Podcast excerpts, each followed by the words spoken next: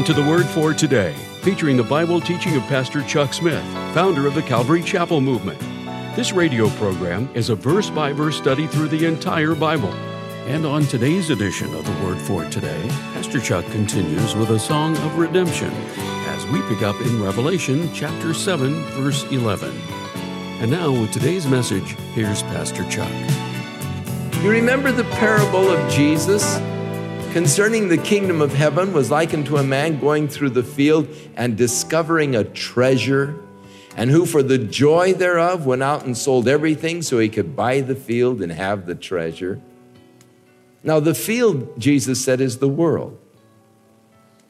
And he was the one that gave everything, he gave his life to purchase the world in order that he might obtain the treasure.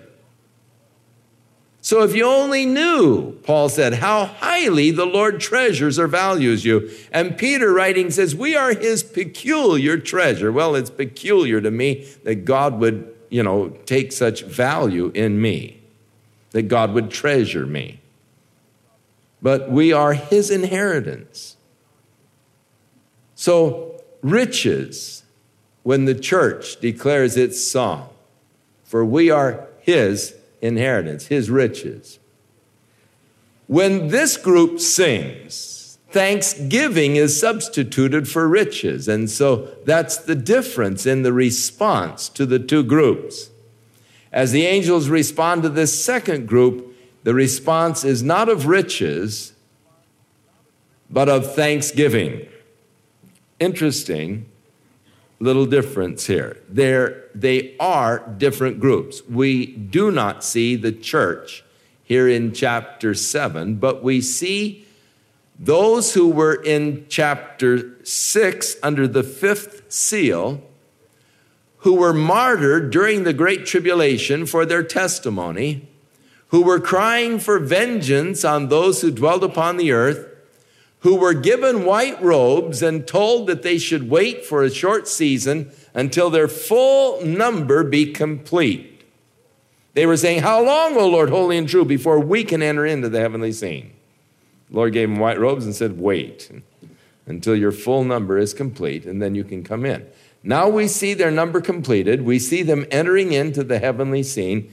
And this is really taking us on out to the end. And so in chapter 7, as we have this little vignette, it, it's one that now takes us out and shows us the whole picture. And then we'll, of course, come back to the seals again when we get to chapter 8. So this is just a little side view and a side journey and a view of, of this little segment here on out to the end. So the angels respond to their song of salvation worshiping God and ascribing to God the blessing and the glory and the wisdom and thanksgiving and honor and power and might unto our God forever and ever, so be it. Now, one of the elders asked John a rhetorical question, saying, What are these which are arrayed in white robes, and where did they come from? Who are they, John? Where did they come from?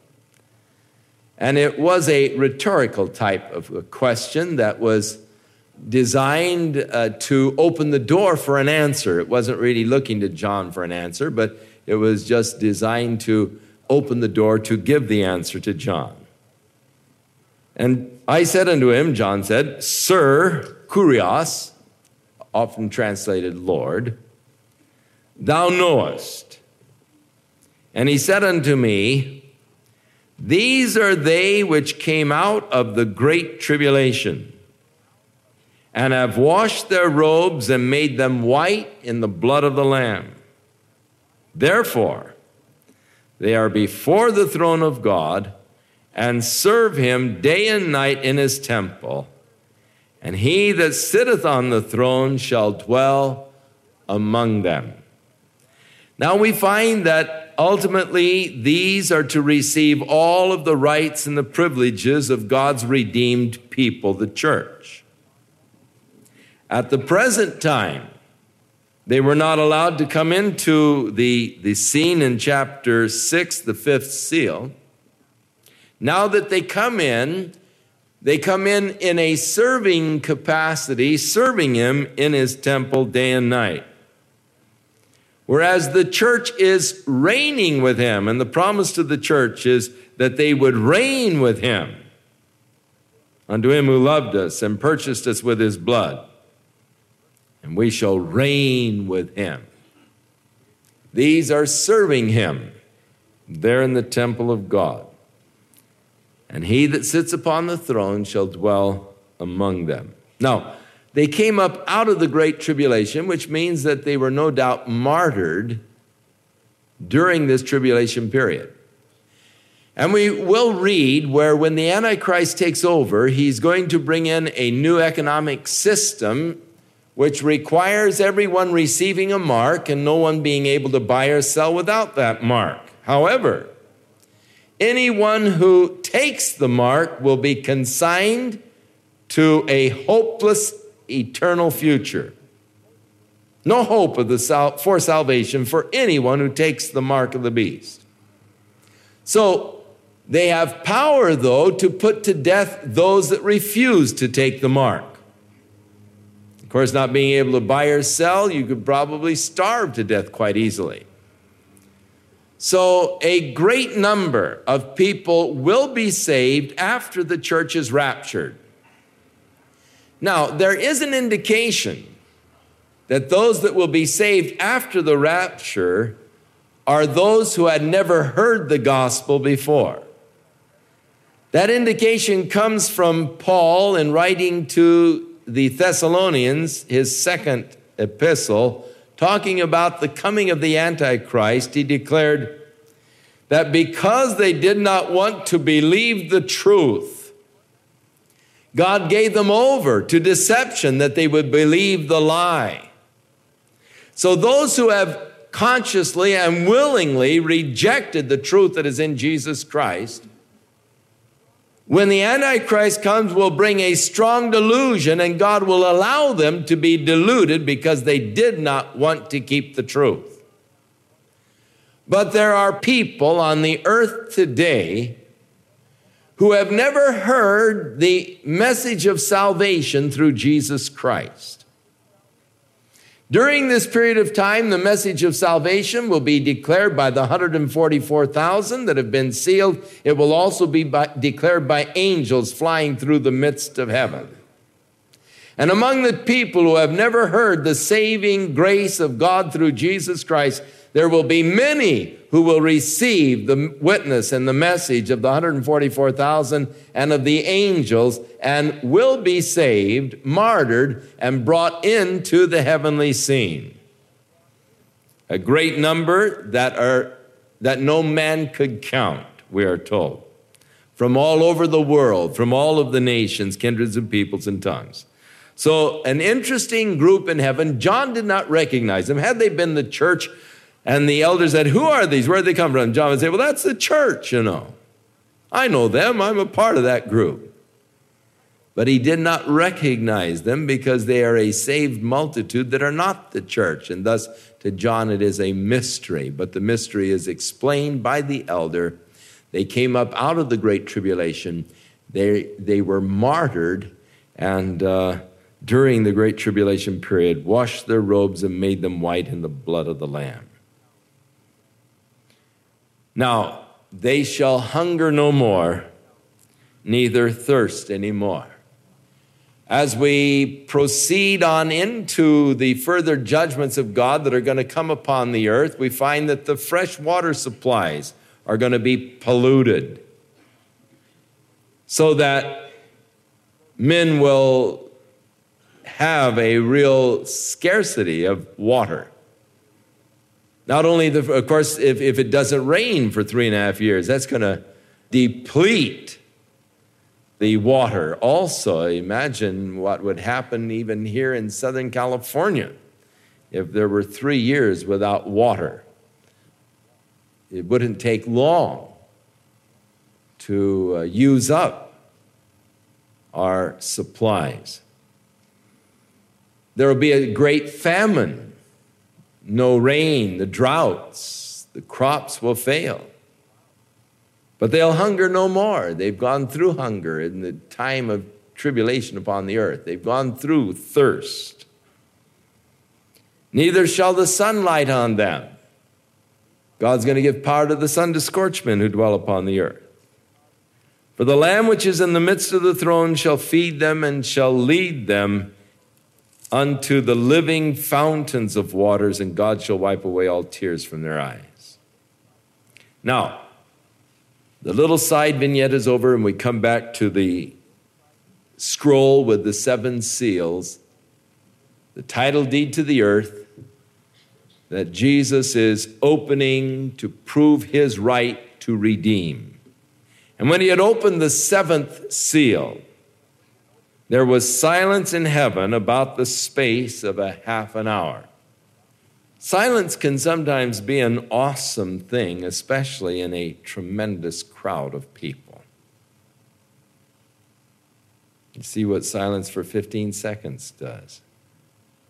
It seems like expanded, you know, I mean, quiet, and it and it and it's it's sort of an awesome thing. And and they're in heaven, vast multitudes. We've been singing, we've been worshiping, we've been We've been seeing all of the activity that is there. Suddenly there is silence when this seventh seal is opened. Sort of an awesome time. Now, out of the seventh seal, there will proceed now seven trumpet judgments. In these pyrotechnic displays during the 4th of July, you've seen these skyrockets that burst open. Big flash. But then from that, there will be a secondary, you know, and just about the time the big first one begins to fade, then there will be that second one that comes out of it, another flash. And uh, that's about what we have here. The, the seventh seal is open, and poof, here comes the second series of seven judgments.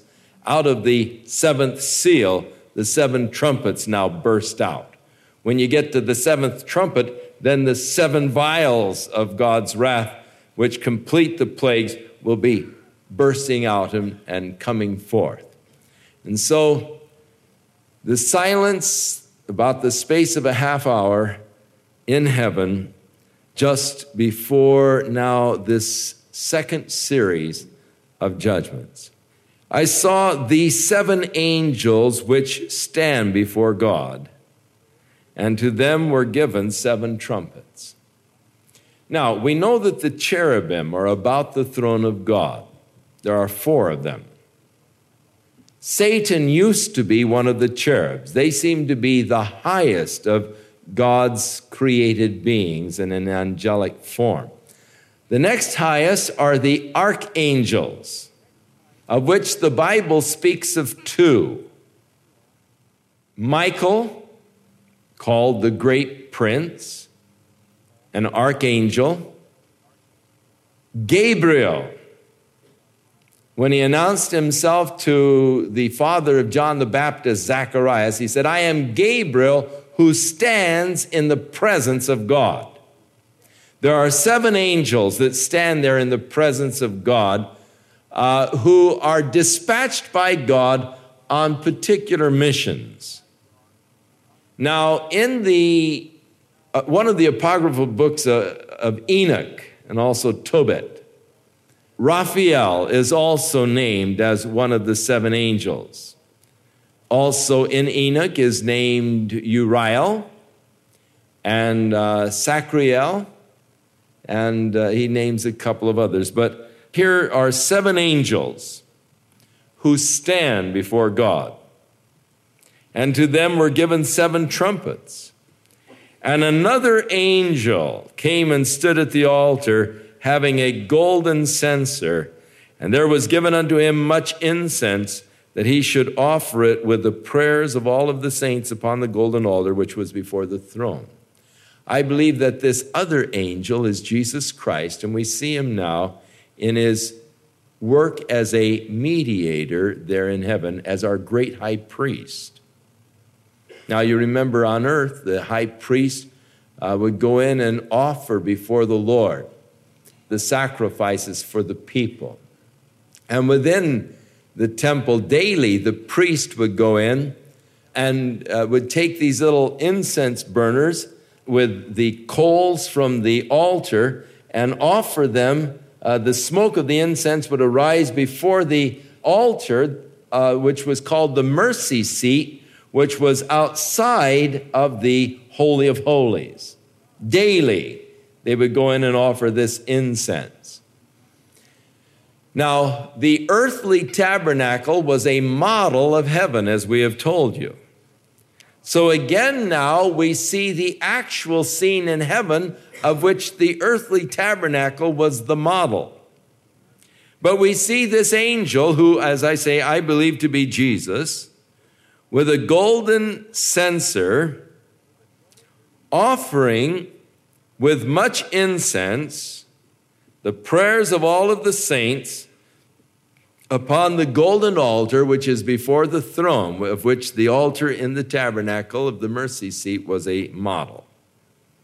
And the smoke of the incense which came with the prayers of the saints ascended up before God out of the angel's hands. And so here are the prayers of the saints again being offered before God as incense.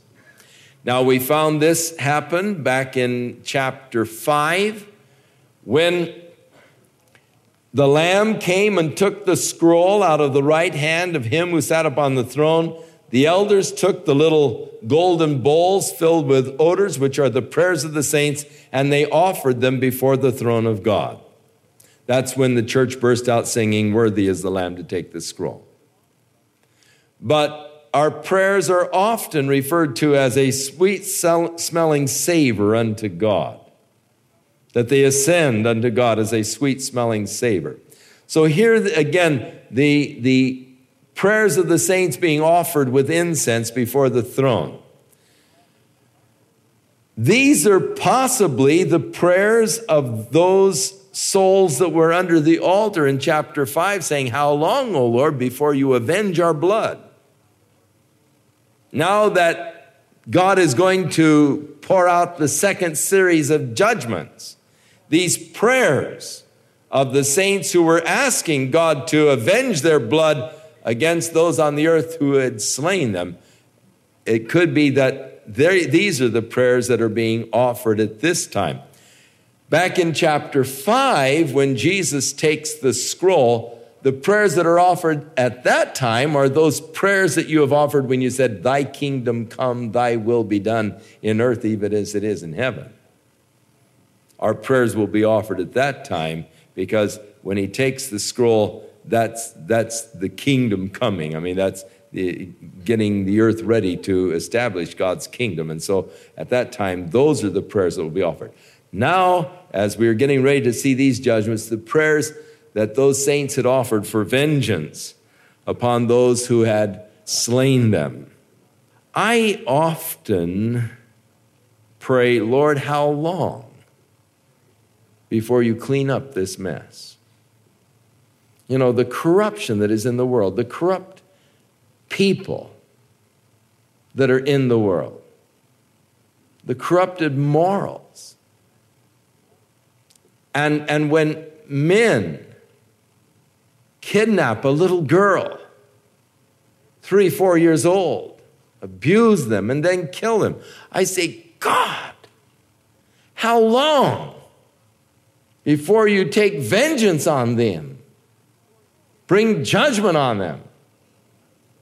I mean, I, I really get excited over these things, and I really pray, Lord, how long are you going to let this go on? This corruption and all go on. The day is coming. God will judge the earth. Man will not get by with his iniquity.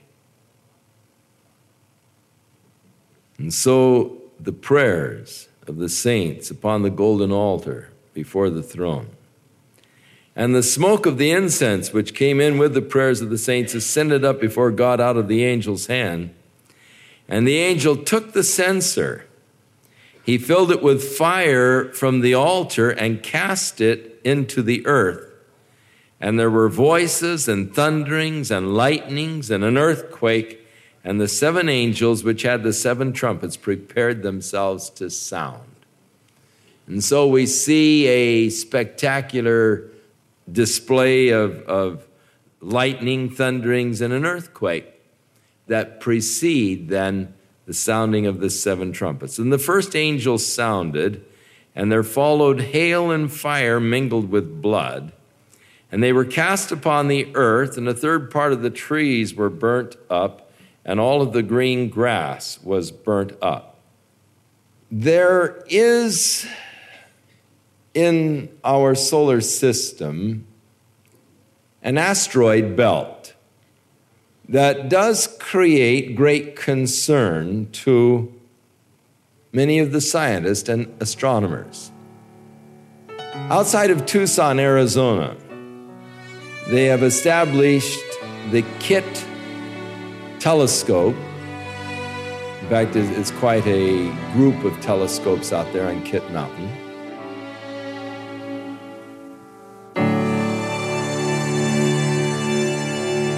Return with more of our verse by verse Bible study in the book of Revelation on our next broadcast, as Pastor Chuck continues to teach through the Bible, and we do hope you'll make plans to join us. But right now, if you'd like to order a copy of today's message, simply order Revelation 7 through 8 when visiting thewordfortoday.org. And while you're there, be sure to browse the many additional biblical resources by Pastor Chuck. You can also subscribe to the Word for Today podcast or sign up for our email subscription. Once again, that's thewordfortoday.org. For those of you wishing to call, our toll free number is 1 800 272 WORD, and our office hours are Monday through Friday, 8 a.m. to 5 p.m. Pacific Time. Again, that's 1 800 272 9673. If you prefer to write, our mailing address is The Word for Today. P.O. Box 8000, Costa Mesa, California 92628. And now, on behalf of the Word for Today, we'd like to thank all of you who share in supporting this ministry with your prayers and financial support.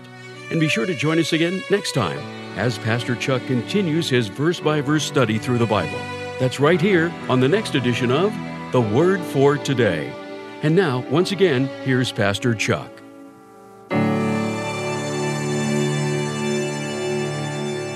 May the Lord bless. May his hand be upon your life. That this will be a week in which you're really in tune, in harmony with him. And that love and, and commitment is restored. And, and it's just a glorious week of, of thinking of him, worshiping him, serving him, loving him. May God be pleased with you by your commitment and devotion to Him. In Jesus' name.